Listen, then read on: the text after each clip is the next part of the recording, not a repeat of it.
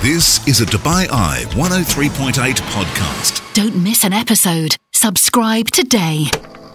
The Big Interview Intriguing Lives, Remarkable Careers, and Gripping Stories. I'm Sonal Rupani alongside Chris McCarty and Robbie Greenfield. Michael Franzese is a, a very rare, rare thing. And he is a mafia man that has a life in the public eye. Mm. And that, that in itself is almost unheard of. Chris and I kept Michael on the line for over an hour. As, uh, Close to an hour and a half, wasn't it? it was quite a, quite some time, and, and he was kind enough to really delve into his life, uh, not just his life as a mafia man, but his life after getting out of the mafia. He was a member of the Colombo crime family. And as we get into this interview, we're going to divulge more details about how he got into it. And, you know, we we watch a lot of in, in pop culture. It's uh, you know you can't get away from it, whether it be films or TV series, or it's it's a very um, it's very in vogue at the moment. But then you've had classic shows like The Sopranos, classic movies like Goodfellas, The Godfather.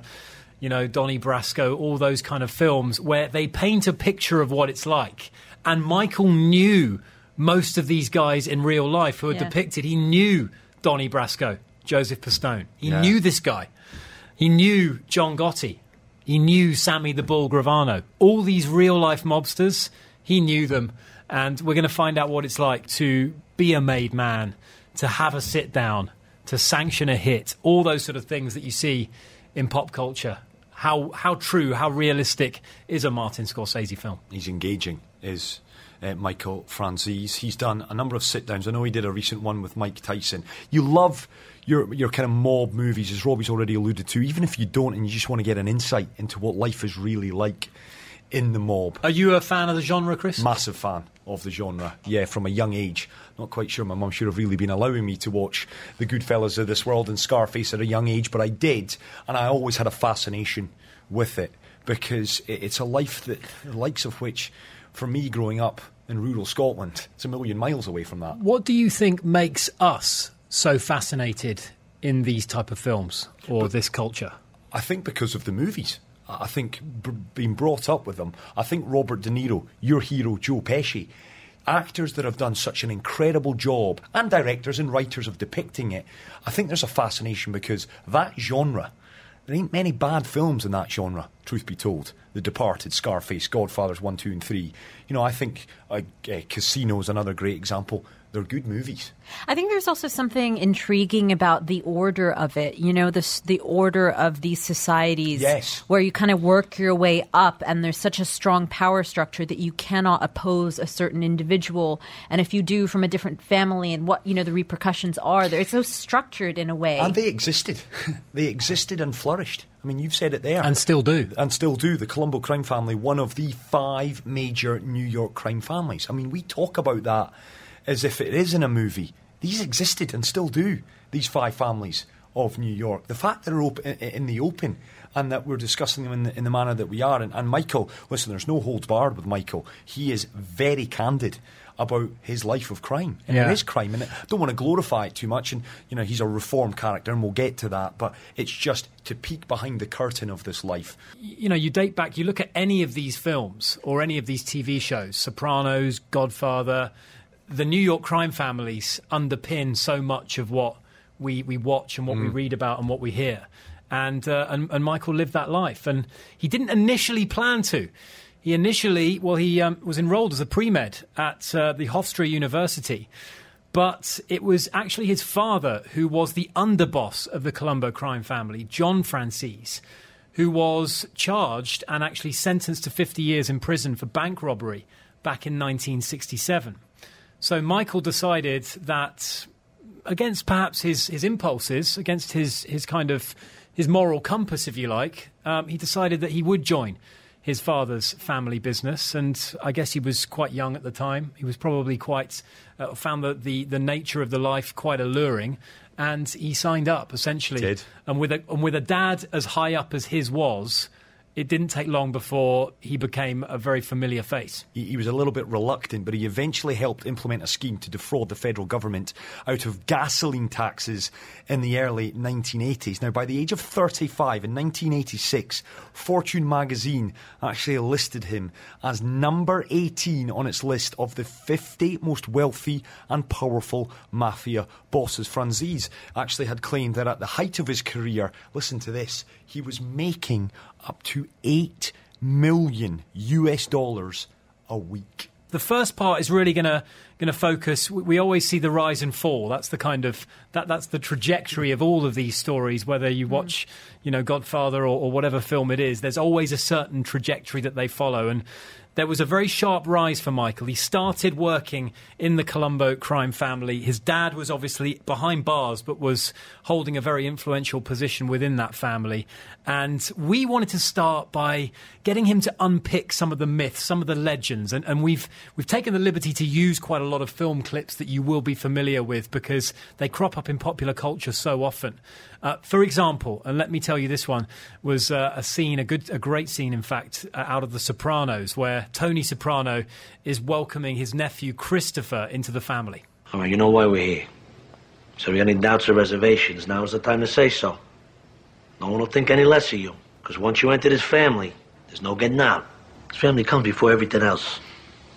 Everything. For a mafioso, it's it's like getting confirmed. Yeah. It's sort of uh, it, it, really is. It means that you are bound by blood to the family, and there is no there is no getting out.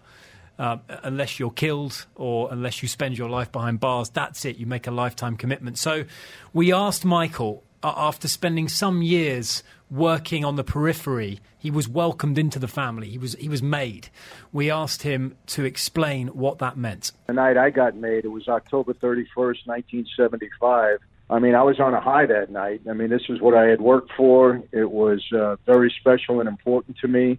It was a kind of a blood oath that I took that would bring me even closer to my father, who somebody I idolized uh, throughout my life. So it was, uh, you know, I really wanted to be the best possible mob guy I could be. So for me, it was it was uh, very very special, very important. It's a big step in your life. I mean, you know, it's uh, obviously a life changing experience. It certainly was for me. I wanted to be the best mob guy yeah. that I could it's be. Like hearing that makes you think of how much just any of us thinking about our careers, mm. how it's the kind of same motivations in yeah. a sense that drive you. If you're going to be a mob guy, be the best you yeah. can be. Uh, but we wanted to know what the ceremony itself, because of course it's a, it's a pivotal moment in the, the life of anyone who who is associated with the mafia. It's a huge moment symbolically.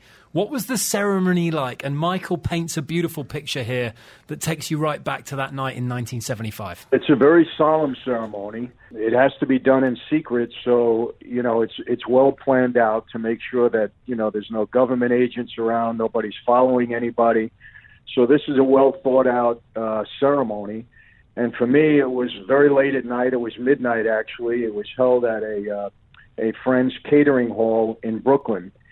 And uh, there were six of us that got made that night, and we walked into a room individually where the boss was seated at the head of like a horseshoe configuration. The underboss and the consigliere were to his left and right, and all of our caporegimes or captains were alongside of them. We had about uh, 15 in our family at that point.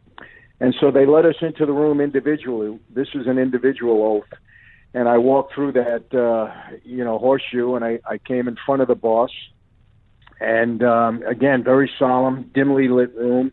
They wanted you to understand the seriousness of what you were getting involved in, and uh, I stood in front of the boss, held out my hand. He took a knife, cut my finger uh, on my thumb. Some blood dropped on the floor. This is a blood oath. I cupped my hands. He took a picture of a saint.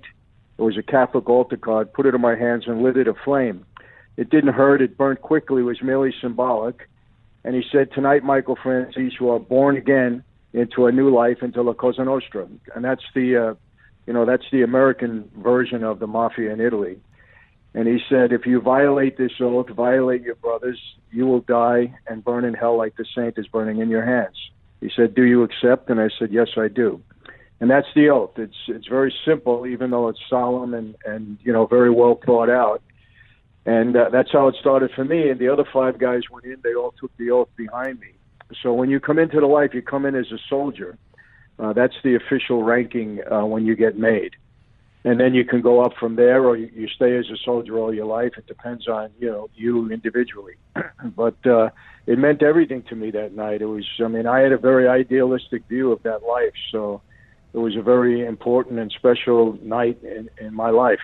And when you are a young, impressionable guy, and you are surrounded by individuals who are legends in in their in, In their, their chosen right, field, which yeah. is which is the Cosa Nostra. Um, it would be it would be something that I'm, I'm sure would have a very profound effect on anyone. Absolutely, and he did a wonderful job there in actually taking you there. I, it may have just been me, but listening to this for the second time, of, of course, after doing the interview interview with you, Rob, he really does transport you there. And this idea, you're stood in front of men that you are dedicating your life to. Essentially, you are your job now is to make money for the bosses. Your job is to go out there into the streets and, and put your life not so much in their hands per se, but certainly work for them. You are now a made man. You're a soldier, as he put it. So, how do you climb the ranks? He said there some people stay a soldier for the rest of their mafia or, or lives in the mafia. Michael didn't. He did rise through the ranks. How do you go about doing that? there's really two ways to, to rise to the top. Number one, and this is for everybody across the board, you got to obey the rules. I mean, you, you're told certain things and you got to obey the rules. And if you violate the rules, you know, you could pay for it. There's serious consequences. Sometimes you pay for it with your life. So you got to be a guy that follows the rules, number one. And then there's one of two ways to rise to the top. You're either a guy that does a lot of work, and what I mean by work, you know, you do the the heavy work for the family, and that sometimes means taking somebody's life, you know, as as a result of an order that you have. And if you're very proficient in that, well, that could help you rise in the ranks. The other way is to be a good earner. I mean, you bring money into the family, you support the family, you you get in good graces with the boss and the hierarchy. Well, then you rise in the ranks. So there's one of, like I said, one of two ways that you get to the top. For me, you know, I mean, I, I had to do what I had to do. Everybody does. You get an order, you have to obey it. For me, it was more uh, making money. And I was fortunate. I knew how to use that life to benefit me in business. I went on to make a very significant amount of money, and as a result, you know, I was able to rise through the ranks. Michael very sort of subtly pointing out there that he was not one of the former kind of hitmen per se. He was he was a money earner, and there's there's, there's two different types. I suppose of of ways that he just illustrated that you can rise up through the top. Al has been in touch to say he decided he would devote his life to hurting others. Be careful who we are glorifying. We're just, mm. I think it's it's not so much glorifying. I, I think it's it's a fascinating insight into a life Yeah. that does exist. Yeah. and and he is, you know, he's he's telling the story of of a real life experience. and a life that he has now left behind. One thing we wanted to talk to him about a recurring character that always crops up. He's usually portrayed by Joe Pesci in films like Casino and Goodfellas. It's the hot-headed psychopath. Yes. And we wanted to know if, if this is a movie construct or did those guys really exist. So take a listen to this classic scene from Goodfellas, which I've taken the liberty of putting in at the beginning here, and then Michael will answer that question. Funny how? I mean, what's funny about it? Tommy, no, you got it all wrong. He- Oh, oh, Anthony. He's a big boy. He knows what he said. What'd you say? You're right. Funny how? Just, What? just, you know, you're, you're funny. You mean, So? let, let me understand this, because I, you know, maybe it's me, I'm a little but I'm funny how? I mean, funny like I'm a clown, I amuse you. I make you laugh. I'm here to fucking amuse you. What do you mean funny? Funny how? How am I funny?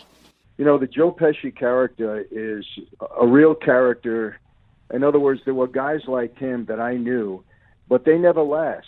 The hotheads, the guys that run off the mouth, the guys that that act first, think later, they don't last because people don't want to deal with them, and eventually they put themselves in a situation where they can't get out of it and they get killed. I mean, that's what happens. What happened to Pesci, if you saw his character, he was a hothead. He was always throwing his chest out. Well, people get tired of that. It doesn't work. And guys like that normally make a mistake and they pay for it with serious consequences, sometimes with their lives. But, you know, you come across guys like that, and I get asked this all the time, you know, how did you deal with a guy like Gotti that was such a hothead? Well, you got to understand, we're all equal in that life everybody is capable of doing what they have to do. You have to be, or you don't become a member of that life. So the fact that one guy likes to boast and likes to shoot from the mouth and likes to claim he's uh, tougher than you, it doesn't work in that life because you're going to pay for it at some point in time because we all have to respect each other equally. My father always taught me think first and before you speak, make sure you know what you're talking about. Be a good listener because in that life you got to pay attention to what people are saying. You know, uh, when I came across a guy like that, I just let him ramble and let him talk and let him do what he's got to do. But at the end of the day, we had to respect each other. And like I said, I want to make that point. Guys like that, they just don't last in that life. Mm. They really don't. You, you, they have a short lifespan. And we heard Michael reference John Gotti there. And Gotti was the, the boss of the Gambino crime family at the time. And that was a position he made his own by murdering the incumbent boss, Paul Castellano, uh, because Gotti himself feared that his life was under threat. Now, he was known as the Dapper Don and ultimately he became known as the Teflon Don because he was acquitted in three separate trials. But Michael Franzese had regular business dealings with both John Gotti and his and his uh, lieutenant Sammy Gravano, and uh, it included a famous dispute, dispute they had over a flea market. Take a listen to this. Speaking of Gotti, I need to clarify something here because I'd read that in a dispute over a flea market, he said to you, You don't buy me out, I buy you out, which I think is the line that Moe Greene used to Al Pacino's character in The Godfather. Casino, the hotel. Corleone family wants to buy you out. The Corleone family wants to buy me out. No, I buy you out. You don't buy me out. Is that really what happened? That was a, those were his exact words when we had this dispute over the market. And it's something I knew he would say because uh, let me make this clear. I like John socially, John was was a good guy. We had you know fun together whenever we would meet in a club or something. I'm friendly with his family right now. They, they were good people as far as I was concerned. But in business, John was a nightmare. he didn't really understand it. He wasn't a business guy, and he had an ego where he had to win every argument. It's just that's just who he was. So if you had an argument with him, you had to you had to outsmart him rather than try to let him uh, think that he was beaten because he would never go down that way. So my plan when we had this dispute over the market was to say I'm buying you out because I knew he would never accept that. But ultimately, really, what I wanted, I wanted him to buy me out, and that's how it worked out. Because when when I challenged him, uh, he he rose up to the challenge, and he ended up buying me out of the market, and the market collapsed like three months later. So I knew that would be the outcome. Just every business deal, every negotiation you're entering into, you are walking a tightrope. Yeah. yeah. It is also, I think, remarkable to hear him talk about him being a good guy. What world do you exist in that you can talk about a murderer and a known murderer being a good guy? Mm. Kind of what Al was saying. There is something that glorifies or almost protects this world. When you think of or when you see murders in a mafia movie, you don't think of them as the same person as you see in a serial killer movie. Yeah, uh, and, and perhaps because they all buy into it but yeah. perhaps because they understand the rules before they get involved in it. Obviously, there's a lot of grey areas as well. But Michael's profile was rising in the in the crime organisation, continued to grow, and as it did so, his position as a result became more vulnerable. You just mentioned that in in the mafia life, getting whacked as they call it is one of the occupational hazards. And one night, Michael thought his number was up. I created a scheme to defraud our government here out of tax on every gallon of gasoline I ran that operation for eight years, and I had Russian guys as my partner, the Russian mob guys in Brighton Beach, Brooklyn. And it was uh, I was turning over a lot of money to the family, but there was talk on the street that I was making billions, and and you know it's a double-edged sword in that life. When you're making that kind of money, and you got a big crew like I had, and and you know I had the Russians on my side, you know my boss was getting a little bit nervous about it because my father you know, was a powerful guy also, and they're always worried about somebody trying to take over their position in the family. So I think uh, for me, it was more of a put me in my place deal. And um, one night, uh, you know, I'll make it brief because it's a long story. but anyhow, I got that call uh, to go and see the boss, and my best friend drove me into Brooklyn, and it was late at night, and um, we parked the car and he was he was driving, and I had somebody in the back seat that I only met once or twice. I didn't really know him, and we didn't have conversation going into that. Uh, you know, to we had to meet in the house because the boss was on parole and we didn't want him to get violated in case the law enforcement was tailing us. So we parked the car, and there was about a 30 yard walk from the car to that house. We had to go into a basement apartment. And when I got out of the car, uh, my friend Jimmy, he walked behind me, and then I'm assuming the other guy walked behind him. So this is a bad setup because they're walking me into a room, something that I was familiar with, and I said, "Man, these guys, I'm in trouble here. I said, I'm going to get killed here. These guys are serious." So I'm walking down that path, and guys, I'll be honest with you. When I talk about it, it was a day in August. It was a summer day. I can sense the smell of the flowers in the air. I can see the crickets. I, I heard everything. It becomes very visual to me. And I'm walking down that path, and I'm saying, "I'm." They're going to open that door, and I'm going to get shot in the head. This is it. It's over. And you know, people have said to me, Michael, how come you didn't cut and run? And it wasn't anything heroic that I didn't run. It was more robotic. I said, well, if this is it, this is it, because I was such a product of the life at that point. So you know, we we walk into that room, that door opens, and I don't know how my knees didn't cave in. I didn't collapse, but I didn't.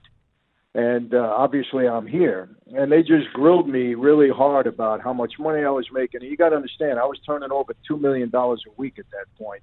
But the word on the street was that I was making billions. And and so they were just trying to put me in my place. That's what happens in that life. The boss wanted me to make sure he that I knew that he was still the boss. He was in control of the family. So they put that scare in me that night. And uh, you know, we sat down and we started talking, and, and honestly, I started getting mad. I said, you know, you guys are questioning me. I'm giving you more money than you ever saw in your life, and now you're questioning me. I started getting mad, but then I caught myself because I said, look, I'm going to walk out of here. I don't want to get the boss mad at me because you don't ever disrespect the boss. You, you never get away with that. You don't want to tempt fate, that's for sure. We spoke about it earlier, Rob. The paranoia that that then brings, that Mm. you never know when your time is up. Not so much the paranoia as well from within your organisation, but also from the authorities who are in active pursuit of you as well. It just must become overbearing. And as we see in very famous films, Goodfellas, the lead character, he becomes convinced, listen to this, that he's being followed everywhere he goes. See that, Mike? See that helicopter? See it right there? right in front of yeah, us there. yeah, yeah. I think it's been following me all morning. I'm telling you. I don't know what's going on. It's the third time I see it. I, I went to the hospital. I started out to get you. I had to stop somewhere, make some couple stops. I've seen it every time. I've been all over town, and I think I've seen it all day.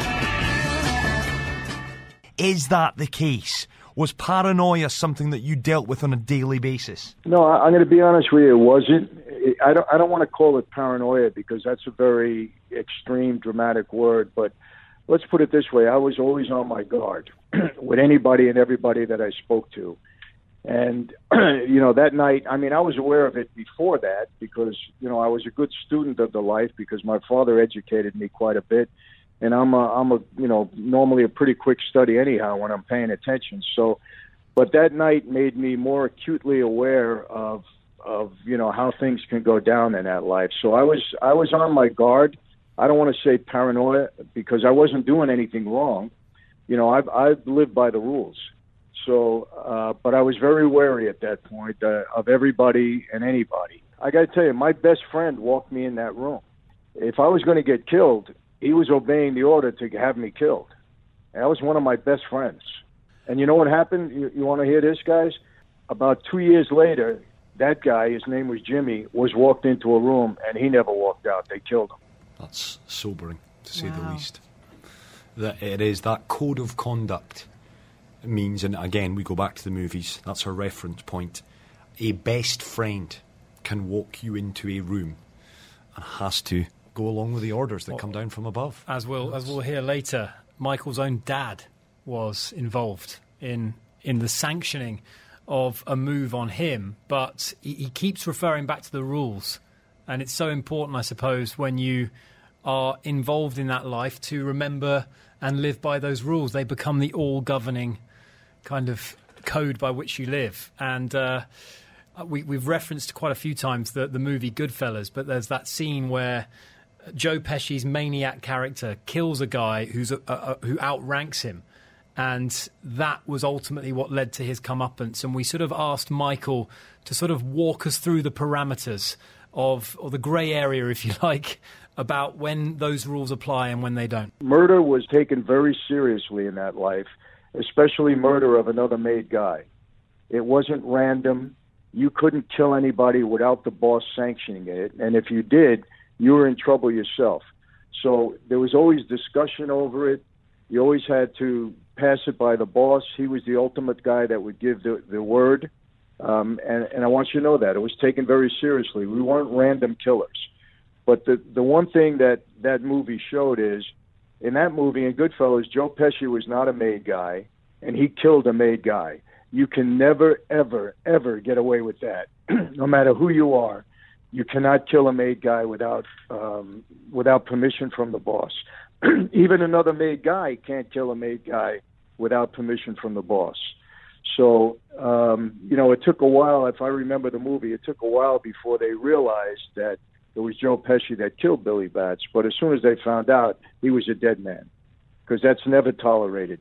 You have to understand when you come into that life, you're told straight out that everybody that was made was equal.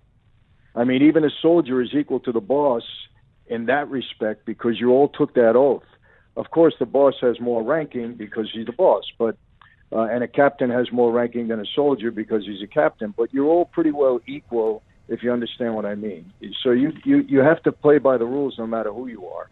I want to move on to about Michael's business dealings and the increasing pressure that he came under from the authorities. Now, in tomorrow's interview with him, we'll find out how that unfolded and how that eventually led to his arrest and his imprisonment. But during the 70s and 80s, he began to enter the world of legitimate business as a smokescreen. And we asked him if he encountered as much corruption there as he did in his own line of work. Oh, there's no doubt. You know, th- there's some myth out there that mob guys, that we would sit in our social clubs and we would plan on attacking the next business to kind of defraud. And that's not true what happened most of the time was somebody that was involved in their own business or they worked for a big company they would they would want to defraud their company and they'd come to us for help. I mean that's how i got involved in the gas business. Was a guy in the gas business that that said you know i i want to steal government tax money and he needed a way to figure out how to do it and he needed protection and he needed money. And that's how he came to me and a lot of times that happened. I mean, with major companies, people would come to me with a scheme to defraud their own company, and I would get involved with them if I thought it was something worthwhile. So it happened a lot. There's a lot of corruption out there, you know, in, in the stock market on Wall Street. I can't tell you how many games we played with with people that were working for major companies, and even in the government. I mean, I had government people working for me to get me licenses to steal money from the government. So I see a lot of corruption out there. Uh, I tell you what, I think it's worse now than it ever was. You know, from an outsider looking in, and I'm not saying there are not a lot of good people out there. Of course there are, but there are a lot of people out there that uh, that want to play games. It's like a directory for guys who want to do something illegal. it's, Yeah. like- It's playing games. Play uh, games. Playing games. I Yeah. that. Just listening to that there, it's a, it's an odd turn of phrase to describe what it is in essence, you know, illegal. we wanted to know what it was like when the FBI knocked on his door and the heat, as they say, was turned up. I became a major target of law enforcement early on. I mean, my first indictments came when I was 20, 21 years old. And my father was a highly publicized figure, so that that immediately came on to me when I started getting, you know, getting ready to become a member of that life. So I have, I don't know, 17 or 18 arrests. I was indicted actually seven times. I have two federal racketeering cases. So I became, uh, you know, a target from right away. So it wasn't that, you know, that one knock. I started getting the knocks early on. And of course, I witnessed my father. My father was arrested and went to trial three times. So I sat uh, in, in those trials. So I was no stranger to any of this. So it wasn't one particular moment. With me, it was just they just kept adding on, adding, adding on, and every time I beat them, they'd come back at me, the feds. But you know, there was a point of time in the mid '80s. Giuliani indicted me. You know, he was the U.S. attorney in New York. He indicted me on a big racketeering case, and I faced a hundred-year prison sentence. Well, I was acquitted in that case, and some of my co-defendants were convicted. I was the lead defendant, and uh, the guys that convicted they got 30 years. So if I would have lost that case, he would have given me at least 50. I would have been done. My life would have been over. So I knew in the mid 80s that this life was in trouble because the government created these new laws. They created the racketeering law, they created the Bail Reform Act, the Sentencing Reform Act, and they were just killing mob guys. I mean, literally putting them away for 100, 150, 200 years. So I knew at that point if I would have went down again, that I would have gone away for life if they would have convicted me. So I did get uh, uh, indicted on this whole gasoline racketeering case, and because I saw what was going on, I negotiated a plea, and that was part of my exit strategy to walk away from the life because I knew the life was in trouble. I, I, I knew it at that point. So many guys were becoming informants because they didn't want to do that amount of time, and I said, "Man, we're in trouble here." And I was one of the younger guys, so I, I mean, if I got convicted, they were going to give me a hundred years without a doubt. He Talks about Mayor Giuliani there, Yes. Rudy Giuliani, last seen bellowing at Piers Morgan, I think, just a few days ago. It was, yeah. He's he's no longer a close confidant of Mr. President uh, Donald Trump, is no, he? I don't think he is, but I think he still think- defends him. Does he he? certainly was in this in this particular interview. But uh, yeah, it sounds like from that that the reasons that Michael certainly looked to quit the mafia was was because he anticipated trouble brewing further down the line, as opposed to any kind of moral U-turn that he took. So we asked him to clarify what drove him to seek a way out. Well, I'm going to be honest, guys. I, I wish I could say it was a moral one, and that overnight, you know, I, I I got a conscience, but it wasn't. I saw the life was was in trouble, like I said before, and I met a young girl who uh, I wanted to spend the rest of my life with, and I knew if I stayed in that life, it was only a matter of time before they put me away forever. So it was because of meeting her and realizing that the life was in trouble that I started to plan an exit strategy and uh, that began with me taking a plea uh, on this whole gasoline racketeering case. I took a plea. I got a 10-year sentence. I had a 15 million dollar restitution. I had five million in forfeitures. At that time, I had my own jet plane. I had a helicopter. I gave everything up at that point to try to make peace with the government and get out of the life. So it became a moral issue for me later on, but initially it was just survival. I mean, I knew that I was in trouble if I stayed around. It's funny because that's got to have happened to so many different mobsters over time, and yet they would have felt trapped, like they couldn't get out even if they'd wanted to. Something in Michael made him think that, yeah, I can do this if I make right with the government, but what about making right with Exactly. the crime families that he's into business with? and that's why the vast majority of people who get they get pinned down by the people that this happens to they end up entering the witness protection program because they cut a deal with the authorities who want to basically go further up the food chain to try and target the big the big bosses and help compile enough information to bring them down Michael did not go for the witness protection option. He, uh, so therefore, we asked him what measures he took to ensure that he could leave the mafia and live to tell the tale.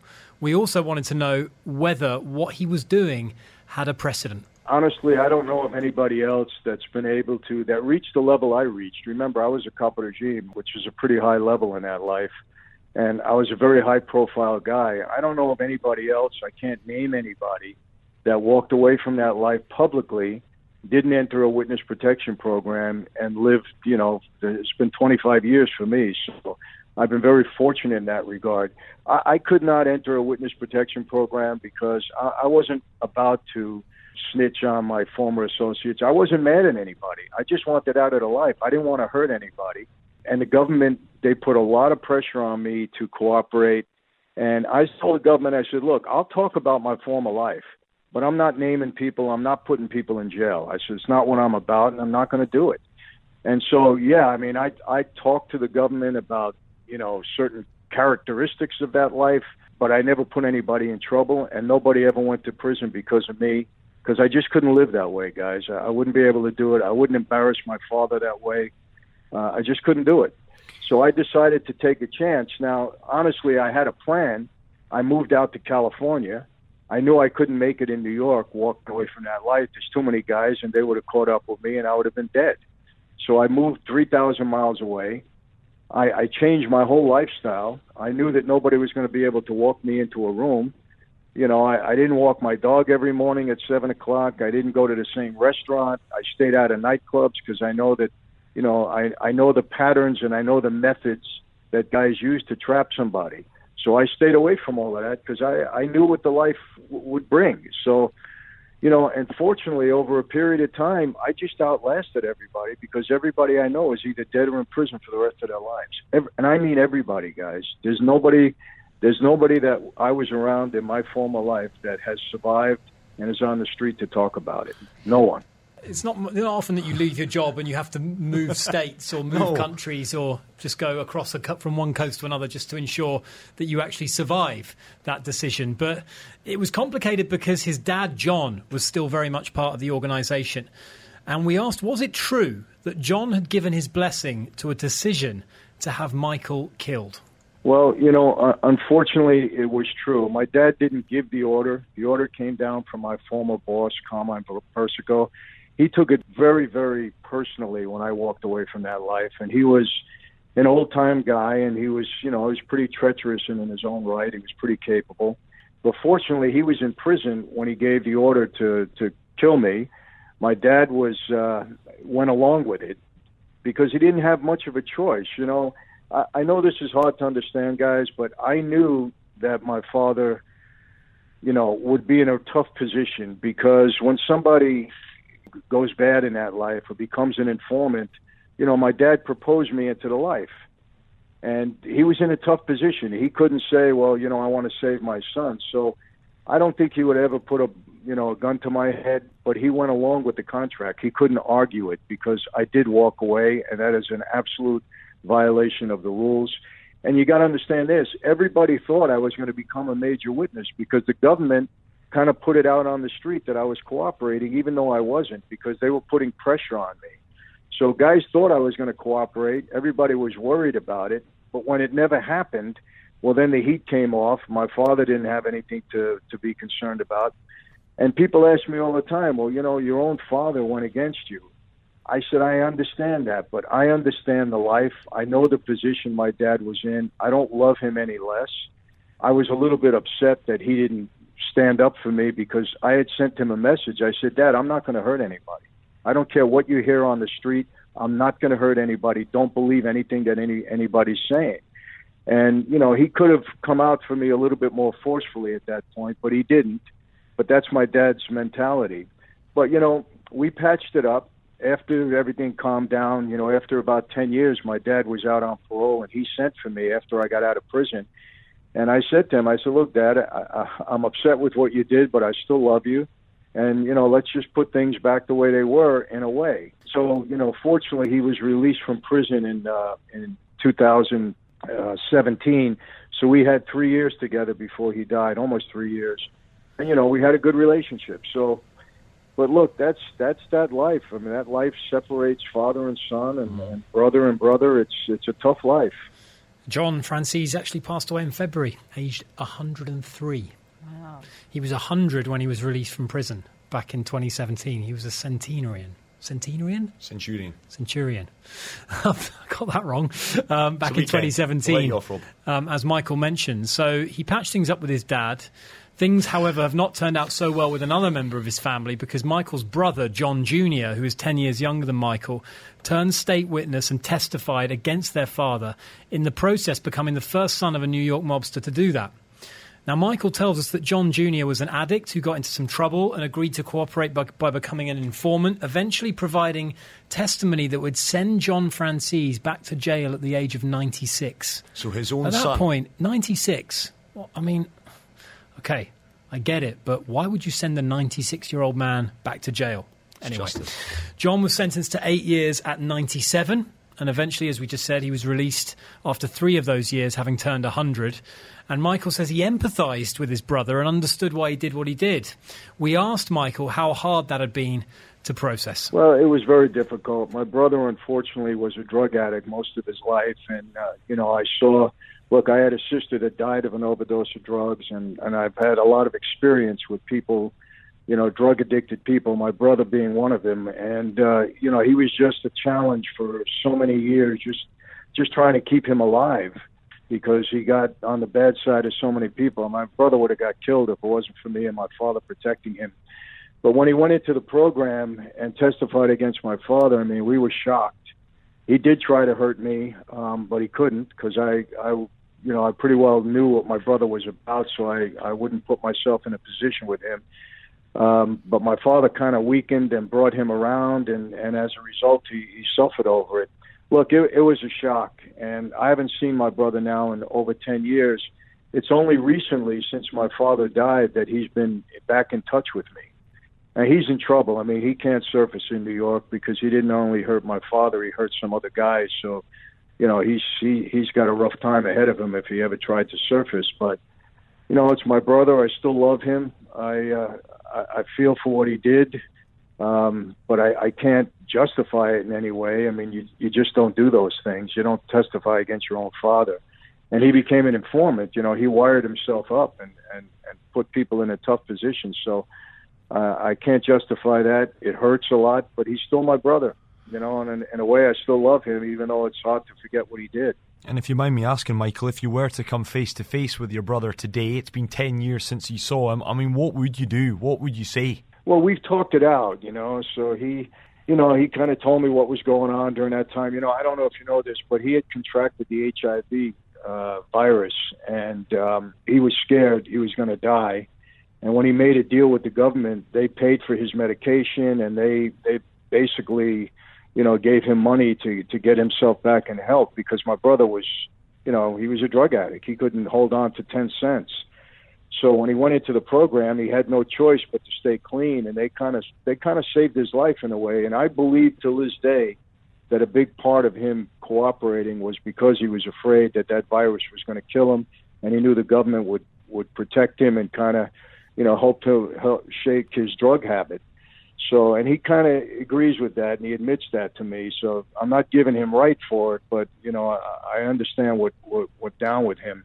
But you know, we've talked it out. And look, if I saw my brother, I mean, I'd give him a hug right now, and you know, I still love him, and hopefully we'll get together, you know, in the in the in the future. But if I was still a member of that life, I, I would not talk this way, guys, because what he did was unconscionable, and it would have been a, a violation and I would hate to be put in that position that you know I, I would I wouldn't want to see him at that point. I would wash my hands of it. It's a weird set of values that live by and adhere to. But anyone who's watched The Sopranos will know that it is complicated, and I take all my kind of my, my, rob, my mob reference points from The Sopranos. But he, he actually, Michael, he's turned to religion, and you might just roll your eyes and go, "Of course he has, born again and all that." He says that it wasn't something that he was he, he decided was a, a, kind of way to morally redeem himself. It was something that, whilst in prison, he uh, he started reading the Bible. He'd been raised as a Catholic and um, and he just found himself during the time and the years that he spent in prison. He found himself, you know, identifying with. So that's how he kind of got back into his faith. He told us, and that's taken him to a very different pastime now, or a very different vocation, whereby he speaks regularly at yeah. Christian churches and conferences in his community. He gives motivational talks at prisons in the U.S. Um, we, we did have to ask him though: were there any elements of his old life in the mafia that he misses today? There's no doubt, guys. I mean you know, I had a very idealistic view of that life when I came in. For me, it was, you know, I'm going to be part of something that my my dad is part of. you know, we're going to be reunited in blood in a different way. I was I was extremely idealistic about that life. I mean, I was thrilled to be a part of it. I love the idea that this is a brotherhood among men. You know, I got your back, you got mine. I mean, I was told when I came into the life, wherever you go in the world, you'll have a brother that'll watch your back. They said, don't ever worry about your mother, your sister, your wife, your daughter. Nobody will ever mess with them. I mean, that's very, very strong. I, I think there's nothing stronger than a brotherhood among men that, you know, have a pact with each other. So, I mean, I, I really enjoyed that. And I had that kind of relationship with my crew, you know, guys under me. And, you know, look, I'll be honest with you, too. You know, I'm bringing in, you know, millions of dollars a week. There was one point in time when I was bringing in between five and eight million dollars a week. I had my own jet plane. I had a helicopter. I had a ringside table wherever I went. I had people catering to me. You miss that. You know, I'm not going to lie about that. I mean, I miss some of the things in, the, in that life. It was uh, it was enjoyable at times, even through all the pressure and the struggle and the challenges and everything else. So, you know, and I miss the guys. Uh, I really do. So. And I, I'll be as honest about that. Now, I wouldn't go back to it because I know that you know it's a dead end street. But do I miss it? I do. Just miss the guys. I get that. Barbecues. I get that. The, the, the brother who what he what he's talking about there. you can kind of understand. Listen, again, I'm not glorifying it, I'm not condoning No, but it. it's- we're you just can- we're just you can kind of understand it, right? That that brotherhood, the, Yeah. the idea, the notion that someone will always have your back. Yeah, it's it's the dual family thing. It's it's that's what people I think find so fascinating. They have a they have this family, and they have. I think that's why The Sopranos was such a hit show. Obviously, it was brilliantly written, and there was amazing actors, but it was this dichotomy between his mob family and his real Real family, family, and how those two worlds often collided. Thank you for listening. And if you've enjoyed this episode, we'd love it if you could subscribe, rate, and give us a review. This podcast was presented by Chris McCarty, Sonal Rupani, and Robbie Greenfield, and produced by Tom Paul Smith. We hope you join us next time on The Big Interview.